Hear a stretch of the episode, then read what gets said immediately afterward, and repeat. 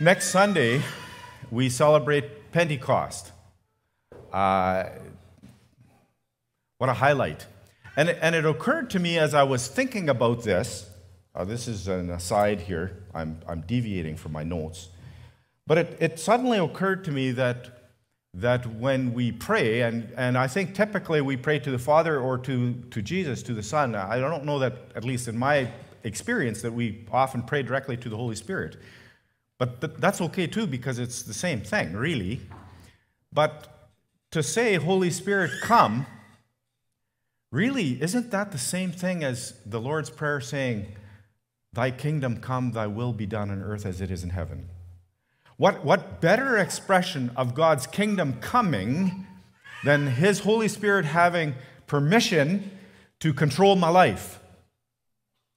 And, and if we have this grandiose idea of, of gaining enough clout as Christians in our society so that we can change the rules and make it a Christian society, then we've got it all wrong.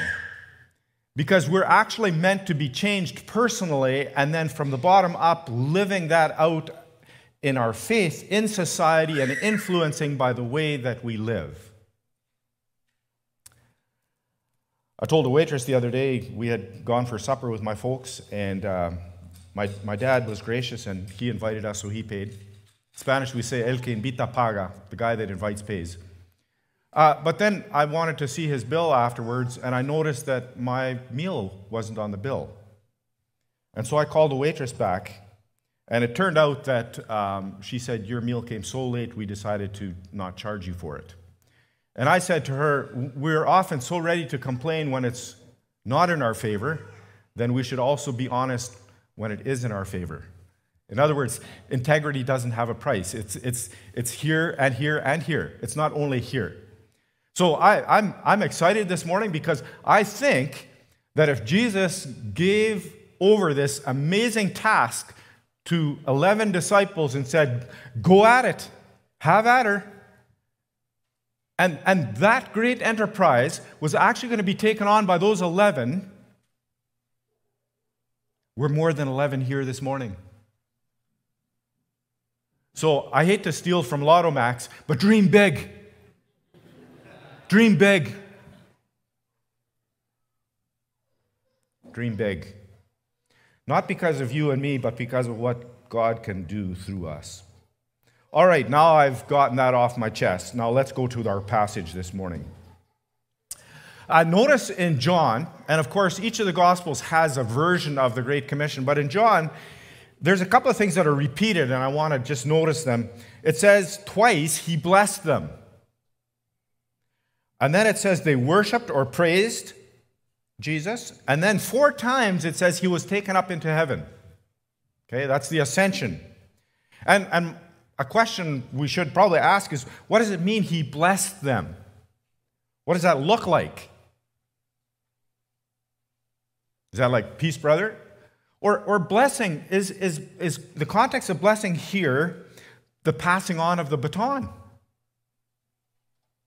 Before being taken up into heaven, is he, is this a, is he commissioning them to do the task that he has for them? And, and further, what are the implications of the ascension for Jesus and for us? I've been so captivated in our walk through Luke by the fact that Jesus laid aside some of his attributes and he learned obedience. That's what the text says. He was tempted.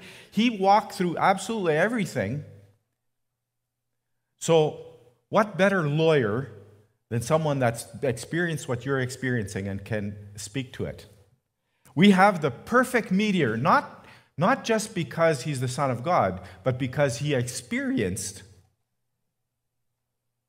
what you and I need him to experience so that he can advocate for us in heaven. Hebrews tells us that, especially the first nine chapters. Certainly, Luke's uh, emphasis throughout his gospel on Jesus being submissive and dependent on the Father should be a model for you and me of our own need to depend on the Holy Spirit. And if you take nothing away other than that this morning, I want you to take that away this morning that you and I need need to depend on the Holy Spirit. We do. And the Holy Spirit is the personification of Jesus in the life of every believer. In fact, we could say the Spirit of Jesus. There is no infighting in the Godhead, they are together. and it's so comforting to know that the ongoing ministry of Jesus, which is his intercession, he didn't check out and then leave and go to sleep somewhere. His ongoing ministry, his intercession comes through in this passage. And his departure, his departure is part of his empowering and commissioning and then sending you and me. I personally think that believers, Christ followers, of all people, have an amazing reason to live. Wow, we have an amazing reason to live. You have the greatest reason to live that anyone could ever have. Beyond being an image bearer, beyond being loved and chosen, you've also been given this incredible task, which you and I both know we can't do on our own.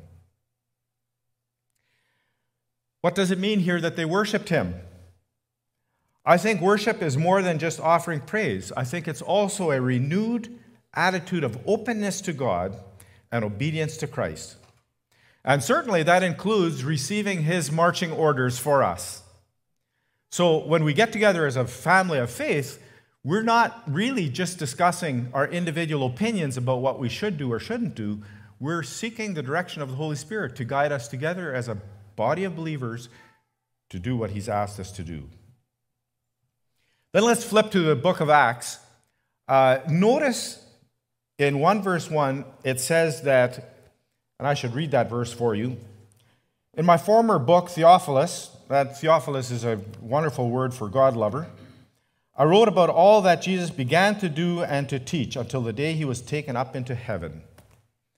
All that Jesus began to do and to teach. So, so what Luke is admitting here is that Jesus isn't done. He began. Luke only talks about what Jesus began. He's still very much involved. He's still teaching. He's still doing. His earthly presence was just the beginning.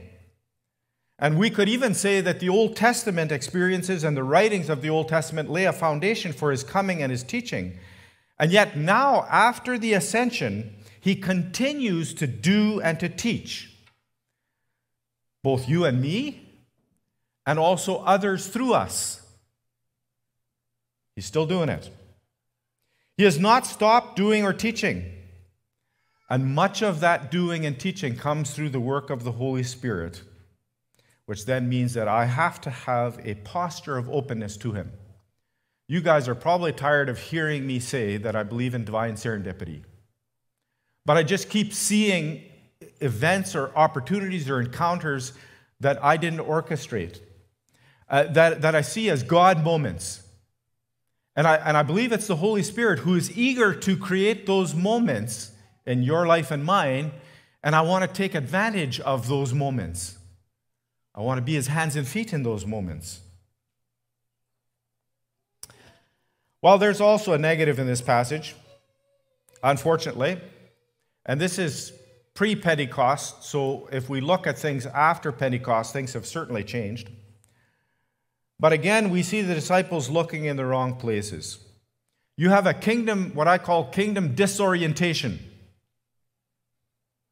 And by the way, uh, there's I could go through a number of passages in Luke where, where the disciples are just looking for the wrong thing. They're expecting the wrong thing from Jesus. And here in this passage in verse 6, we have a verb, a noun, and an adverb that all show this confusion that they have about kingdom.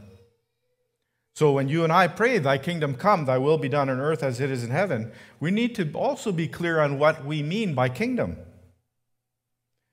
The verb restore here shows that they were expecting a political territorial kingdom. And I won't get into uh, the, the, the, background or the experience, the Maccabean era, and all that made them think that, that the Messiah was going to reinstate a political kingdom and the Jews would once again be autonomous, etc. And so often, don't we also think that it's so important to live in a Christian country? I've, some of you, um, Wilbert and Hilda, would, would remember this. Uh, Lester and Darlene. I spent seven years in Nicaragua when it was a Marxist Leninist country. I had a ration card. Guess what? The church did just fine. In fact, it was easy to know which side of the fence you were on because it was actually important to know. So let's not get confused about where the devil is working hardest. I think the challenges are significant uh, in our own freedom. Let's not, I'm, I'm, i love the freedom, 100%, I do. Uh, but I don't want to be naive and think that the devil has left us alone because we're Christians. He hasn't. So the verb restore. And then the noun Israel shows that they were expecting a national kingdom. You know, it's interesting that that call in Genesis 12, 1 to 3, to Abraham I will bless you, and all people will be blessed through you.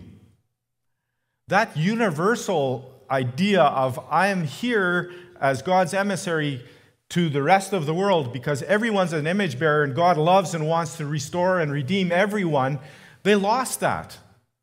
We're special and the rest of you are scum. Sorry for saying it that way. That's the wrong perspective. You and I are meant to love everyone, and we're not here to set up a national kingdom. Then the adverbial clause at this time shows the expected immediate establishment. Okay, we're going to have a kingdom, you're in charge. We're, we're right back to Jesus, are you now going to ride that white stallion into the city instead of that donkey you rode in before? we have these dreams of control and grandeur. And I wonder if we still misunderstand Jesus and his kingdom. What did Jesus teach about kingdom? Certainly, his kingdom was countercultural to the normal kingdom of this world. And I think many of us have had to uh, go back to the drawing board in terms of our own understanding of what's important, what isn't in kingdom through two years of pandemic. And, and there are some that have gotten, they've lost their way gotten drawn into different things and focused on different things. And I think it's, it's a valid question. What, is, what does God's kingdom mean for you? And what are you focusing on? God's kingdom needs to be understood, it needs to be embraced, and it needs to be lived. And I have to worry about myself first, not about the next guy. I, I, I, can't, I can't force you to live a certain way or believe a certain thing, I have to work with myself. What we see in Acts 1 is a parochialism of exaggerated interest in one's own affairs, the disciples, and relatively no interest in the affairs of others. And Jesus responds by developing a missional orientation. And he reminds the disciples that our responsibility does not stop until the gospel has reached the ends of the earth. The ends of the earth. In fact, Jesus said the gospel will be preached in the whole world and then the end will come. So there are those that talk about UPGs and UUPGs, unreached people group, and un, unengaged unreached people groups that would say if we can get the gospel to everyone, then we will speed up his coming. The task isn't done yet. It's not done yet. Well, number four, wait for the Holy Spirit. Wait. Don't, don't, don't get ahead of yourself. And, and, and maybe Jesus knew the disciples would, would okay, let's go. You may have a shiny new car, but if there's zero gasoline in the tank, sorry, I'm not even going to talk about electric cars right now. If there's zero gasoline in the tank, you are not going anywhere because there is no power. The power, the importance of the Holy Spirit and His empowering is emphasized over and over in our text. You will receive power. You will not generate it, you will not buy it, you will get it from God because God is the source of that power. And you and I need that power in order to be witnesses. We can't be witnesses without it. Our proclamation means very little without the empowering of the Holy Spirit. Oh, it's so easy to try and do things in my own strength. So easy. But we need the Holy Spirit's help to live like Christ and then to explain the difference to those that ask for a reason for the hope that lies within us. Peter. See, I don't think that witness here means that you get a PhD in evangelism. That would exclude some of us. It would exclude me. It, it, it's not about having the four spiritual laws memorized either. Or, or Coleman's plan of evangelism. It doesn't mean any of those things. Actually, being a witness means that you personally have had a personal encounter with Jesus Christ and have a relationship with Him, and you can testify to that. And you don't need eight cylinder words to do that. But you can't really share what you don't have. So, if we want to talk about being witnesses, we've got to talk about having it first. We witness with our lives and then with our words. And notice in the text, and we, it's our call to worship verse this morning in Acts 1, verse 8, our witness is centrifugal. It starts locally, it starts at the center. And let's forget for a moment about Jerusalem, Judea, and Samaria, and uttermost parts of the earth. Our Jerusalem at EFC is right here. This is our Jerusalem, our neighborhood. Steinbach, if you will. Our Judea and Samaria is, I would say that our Judea and Samaria would be Winnipeg, Manitoba, the north. Sorry. Uh, there's something back there. And then, of course, the ends of the earth, we all know where that is. That's just a little bit past La Crete. I'm just making sure you're awake. I remember playing basketball in Grande Prairie at annual convention at 1 in the morning, and it was like daylight. I think the neighbors were all mad at us. we start here, and then we move outward. We start here, and then we move outward. And this commission is not only for the disciples, the 11 that are hearing it here, it's ours as well, the whole church. Jesus is giving this to all of us. And you know what? Ordinary people are able to do extraordinary things when the Holy Spirit is at work in their lives. We can. It's not, it's not that we can, it's that He can through us if given the opportunity. Excuse me.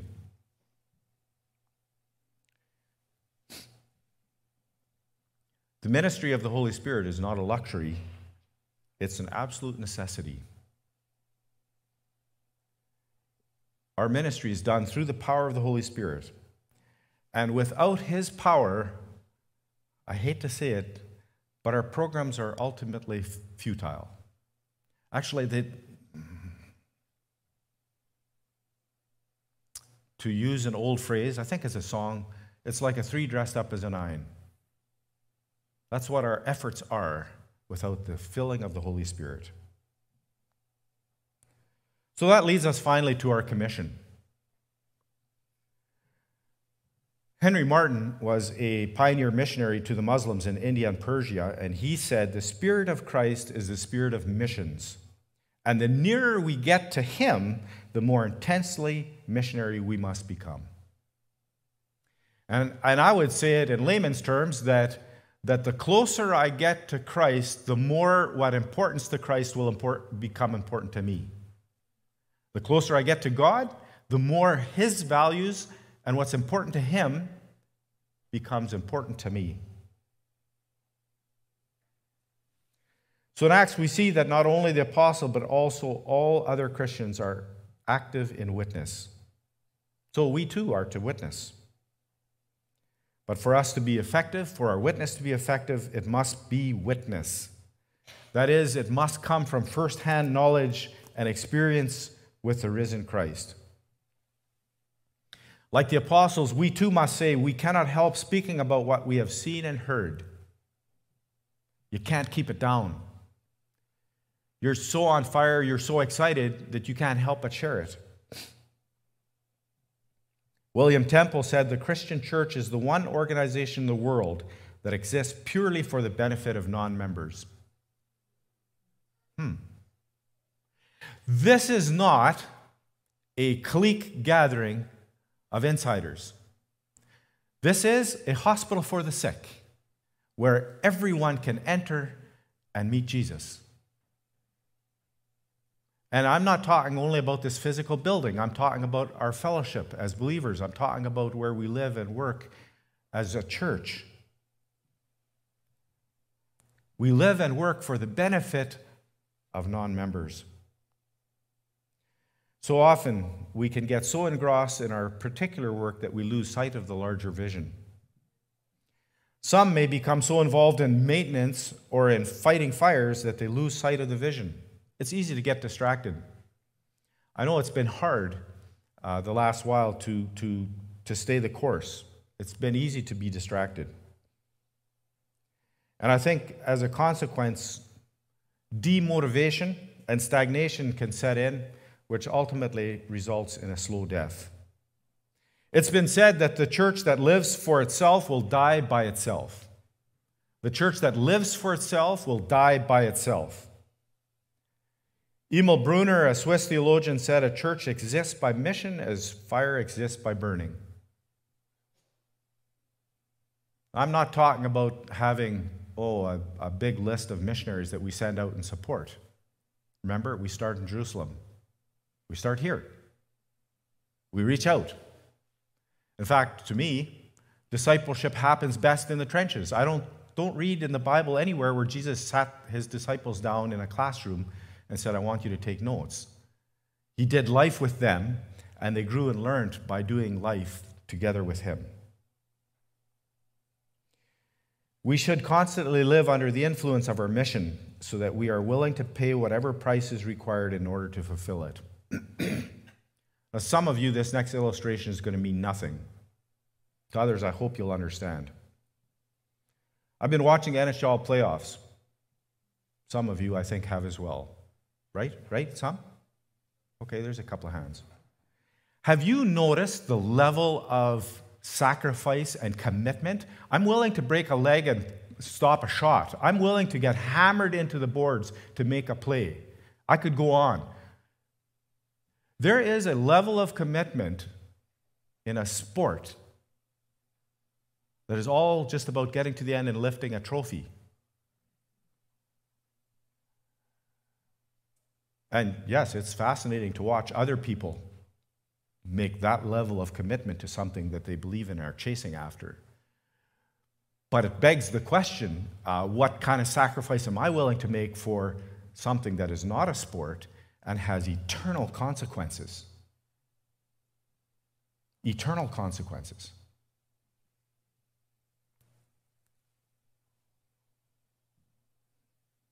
So I cross the street and I talk to my neighbor. I talked to the person at the grocery store. By the way, not chewing them out. I mentally am thinking, this person's probably been chewed out four or five times already today. I'm going to be the person when I walk away, their tires are pumped up and they're thinking, wow, that was nice. How hard is that? It's not hard at all. If something that the Bible testifies about is not true in our lives, we must stop all our activity and grapple with God until we know that it is true for us. You can't sell what's not true. To, be, to believe in the Bible is to believe that what it says works and that it does, in fact, work. So, do we believe? Uh, Kurt asked a great question this morning. our faith? Is there tangible evidence? Um, and am I driven then? you see, this clause in our text, you will be my witnesses, is actually an imperative in the future tense. This is a command. And the Gospel of Luke tells us of Christ's ministry on earth in a physical body, while Acts tells us of his ministry from heaven through his spiritual body, the church. And I think that every Christian needs to move out of Luke's gospel and into Acts. We need to be on board, we need to be engaged. So, my question to you this morning have you caught the vision? Are you willing to pay the price? Are you willing to pay the price? And are we as a church focused and prepared to fulfill God's call in our life as a church? Next Sunday, we celebrate Pentecost. Amazing. Peter preaches, and 3,000 accept the Lord that day. And I wonder how many of those 3,000 were yelling, Crucify him, not 50 days earlier. And there's grace. And there's the move of the Holy Spirit that can change things. And you and I are no better than those who yelled, Crucify him, but here we are, because that same grace is available for you and me. And and when we capture what amazing work Christ has done in our hearts and lives, then we are also motivated to share that with those around us. We cannot help but share it because it's become part of us, an important part of us that we want to share. Let's pray, and then I'm going to ask uh, Kurt and Sebastian to come up and see whether there are some questions that uh, they can answer and then we'll do some more singing. Heavenly Father, thank you for sending us Jesus, who died on the cross for our sins, showed us how to live, and then went through all of the experiences that would make him the perfect mediator for you and me. He's our intercessor in heaven. And thank you, Father, for the Holy Spirit that you sent to dwell in each one of us as we, as an act of our own will, choose to submit to Him and to ask Him to enter and live and dwell in us. So, Father, we ask that your Holy Spirit would guide and direct each and every one of us, both individually and us as a church family, that we would be able to faithfully pick up this mantle, this commission and live it out as you empower us and direct us. We pray this in Jesus' name. Amen. Amen. Okay, I see the numbers up there. So as we're going to start discussing, start texting even more questions and comments and and uh, things that you're looking forward to Pentecost about. Ernie told me at the beginning, don't forget, but I did. okay, so the first one is check, check. Oh, that was just me. making sure it works. Okay, how do I open it again? It's an iPhone. There you go. It's a cell phone. It's a cell phone. All right. New technology. This this could probably be the one question, but we have several. But this is this is a really could, could take the rest of the day. What does depending on the Holy Spirit look like? Boy, I'm so glad that we have Sebastian with us this morning. I know. Now we have somebody that can answer this. Perfect. Because I don't know, are we just going to stand and wait? Should, how, how should I start? I have to say that Kurt invited me to come this morning, and it was just a few before the message. So none, thanks, none Kurt. None of this is premeditated. It's all off the cuff. okay, I will try to answer that. Uh, so you said that's something important at the beginning, and uh, Ernie highlight that, and I think it's faith. It's about faith.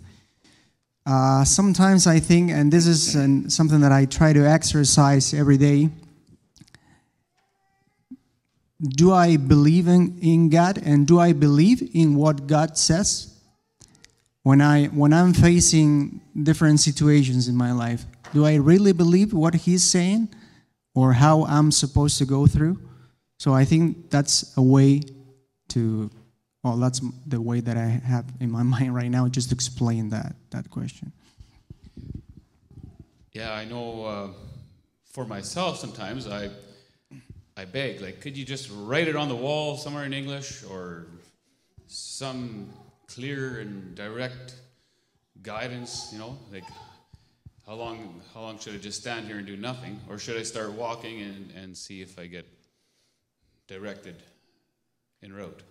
How about, how about looking at it like we look at defensive driving? Someone told me the other day, uh, I drive motorbike, he does as well. He says, I, I drive with the attitude that absolutely everyone is trying to drive me over. So I'm defensive, I'm, I'm, I'm, I'm aware.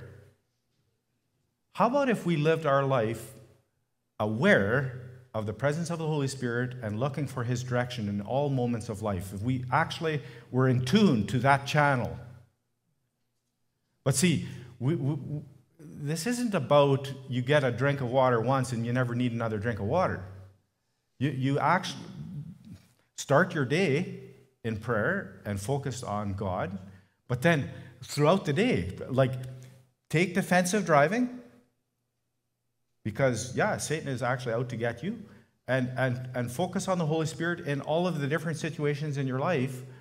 Maybe that was a good idea to wear a bracelet. What would Jesus do? Uh, I think it's about kind of being in tune on a regular basis. Yeah, I'm not wearing my watch today. Yeah, so I, I think this question could go in, in many different places. There's, there's different ways that humans uh, interact and respond with the Holy Spirit. Try this again. Oh, hit that button, and then. And also, one more thing: when when you when you see that, or the Holy Spirit is telling you that you're doing something wrong, right? And you are in that, uh, with, you have that attitude, that defensive attitude uh, I think that He's working when, when you realize, okay, yesterday I did it wrong. Today I can change that. I find myself many times in that position. Like I try to do something, and then my nature comes up. And then I think, am I a real follower? I say that I'm a follower, but I'm not doing what I'm supposed to do. But Jesus he knows that I'm going to do it that way. So that's part of the Holy Spirit's guidance in our lives, I guess. The next one is How can I know my place in the Holy Spirit's call to the church? Well, Kurt, you're an elder. Why don't you answer that one? Can you read it? Can you read it again? The question? Yeah, I'll read it again. How can I know my place in the Holy Spirit's call to the church? Okay. Do you have an answer? Yeah, yeah, I'm sure I do. You I can was start. thinking of how to say it. how can I know my place in the Holy Spirit's call to the church? So the Holy Spirit is is still calling the church. Is still. Uh, I think I'm just going to take this where I want to take this. Um, God has made me a certain way and gifted me in a certain way, and I, and I, I think that's whether I know for sure or not that I'm exactly on the right path. I, I continue to be sensitive and and work through the character that I've been given. I'm not sure if that's quite. How about we use how, how about we use a a rowboat illustration? You've got 12 guys in a rowboat. Probably the first thing you need to do is figure out where you're going, or, or unless you're going to do pirouettes on the lake. But if you're going from here to there, you need to establish where you're going, and then each person in that rowboat I don't know, whatever process you use collectively or whatever to determine am I rolling on this side or that side? Am I on the rudder? Am I in the bow? Am I in the stern? So, where is my place in this journey, but I think you have to decide where you're going together first, And then what is my, my gifts, my abilities, my passion? What do I bring to the table? How do I plug into where we're going together? So I think that's a step one and a step two.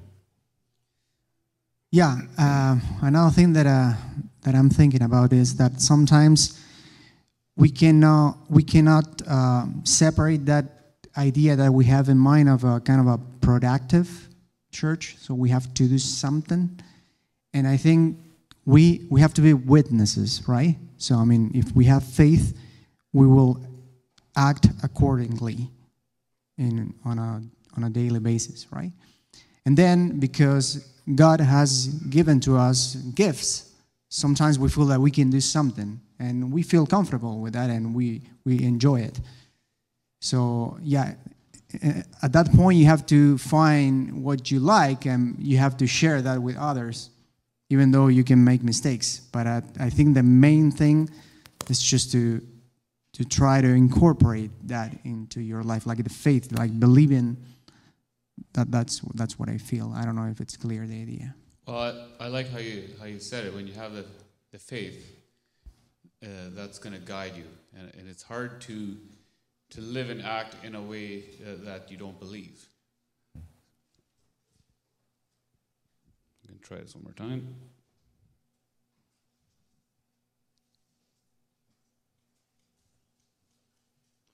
So, if the Holy Spirit wasn't present with us here, would we even notice? Hmm. How do we recognize the Holy Spirit in our lives? No, maybe we'll just go to the next one.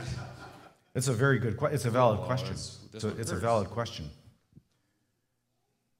Uh, I, I think when, when you see yourself or others acting in a loving fashion and selfless, selflessly, that's not normal. Uh, that's not according to the flesh. I think that's, a, that's evidence of the Holy Spirit. When, when we live together in unity and, and we put the good of the rest of the family ahead of our own, that's a, that isn't normal, right? So, so I think we can, I, we can point to evidence of the Holy Spirit.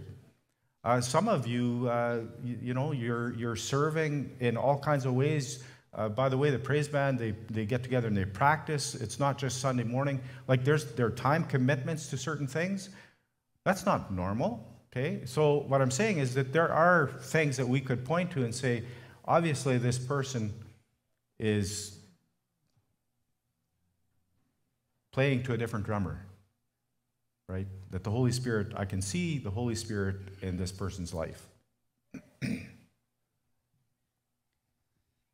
Yeah, and also just being here, reflecting on this, that also shows that the Holy Spirit is working in, on us, right? Because we are willing, or we, we try to go closer, right?